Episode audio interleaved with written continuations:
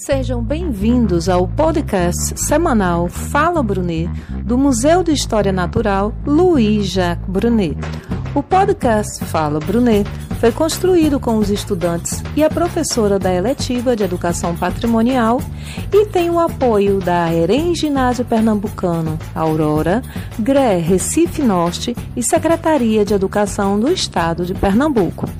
Nosso objetivo é construir junto à comunidade escolar, acadêmica e demais interessados diálogos multidisciplinares e transdisciplinares do universo museal. Este programa estará disponível nas plataformas de podcast Breaker, Castbox, Google Podcast, Overcast, Pocket Cast, Radio Public e Spotify, e também em nossas redes sociais. Bom dia a todos e todas. Meu nome é Ana Caroline e eu sou da turma do primeiro ano D. E hoje eu vim apresentar Adson Rodrigues. Ele aceitou o nosso convite para vir falar um pouco sobre o nosso rio Capibaribe. Adson, que também é músico, nos traz informações importantes sobre este rio, que atravessa nossa cidade e que, juntamente com as pontes, é a estrela dos nossos postais. Temos um episódio com direito à trilha sonora. Adson Rodrigues é licenciado em Ciências Biológicas e mestrando do Programa de Pós-Graduação em Ecologia pela Universidade Rural de Pernambuco, a UFRPE.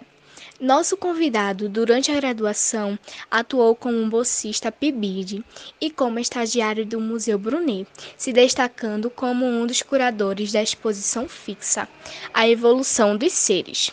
Então, aumenta um pouquinho o volume e vamos escutar Adson Rodrigues. Original Alinda Style.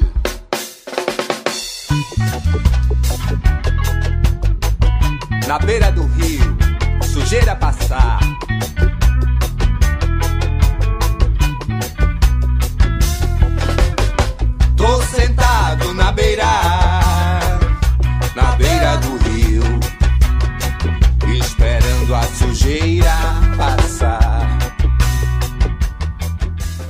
Olá a todas e todos, tudo bom com vocês? Eu sou Adson Rodrigues e hoje vamos falar sobre um patrimônio natural que é o Capibaribe, rio que passa em frente ao ginásio pernambucano para desaguar no mar depois de um percurso de 240 quilômetros desde a sua nascente, no município de Poção, no interior de Pernambuco. No Recife, se diz que é aqui onde os rios Capibaribe e Beberibe se juntam para formar o Oceano Atlântico. O nome Capibaribe vem do tupi e significa Rio das Capivaras, que é o maior mamífero roedor do mundo ou como se diz no Recife, o maior em linha reta. Sua bacia hidrográfica compreende uma área de 7.700 km, o que equivale a quase 8% da área de Pernambuco.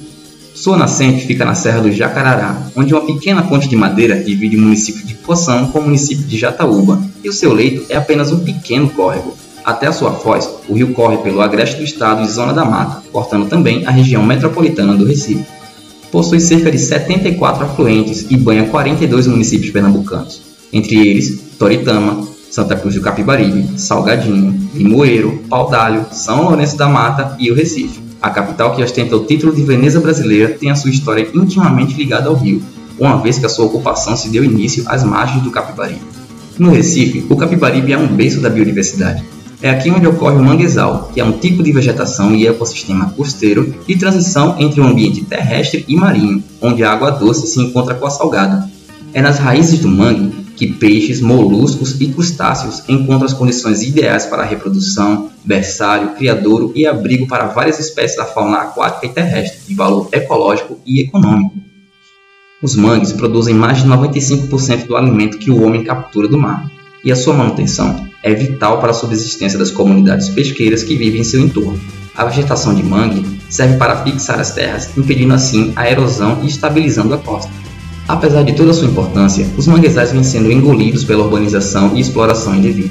Os principais fatores que causam alterações nas propriedades físicas, químicas e biológicas do manguezal são aterro e desmatamento, queimadas, deposição de lixo, lançamento de esgoto, lançamentos de efluentes industriais, dragagens, construções de marina e principalmente a pesca predatória.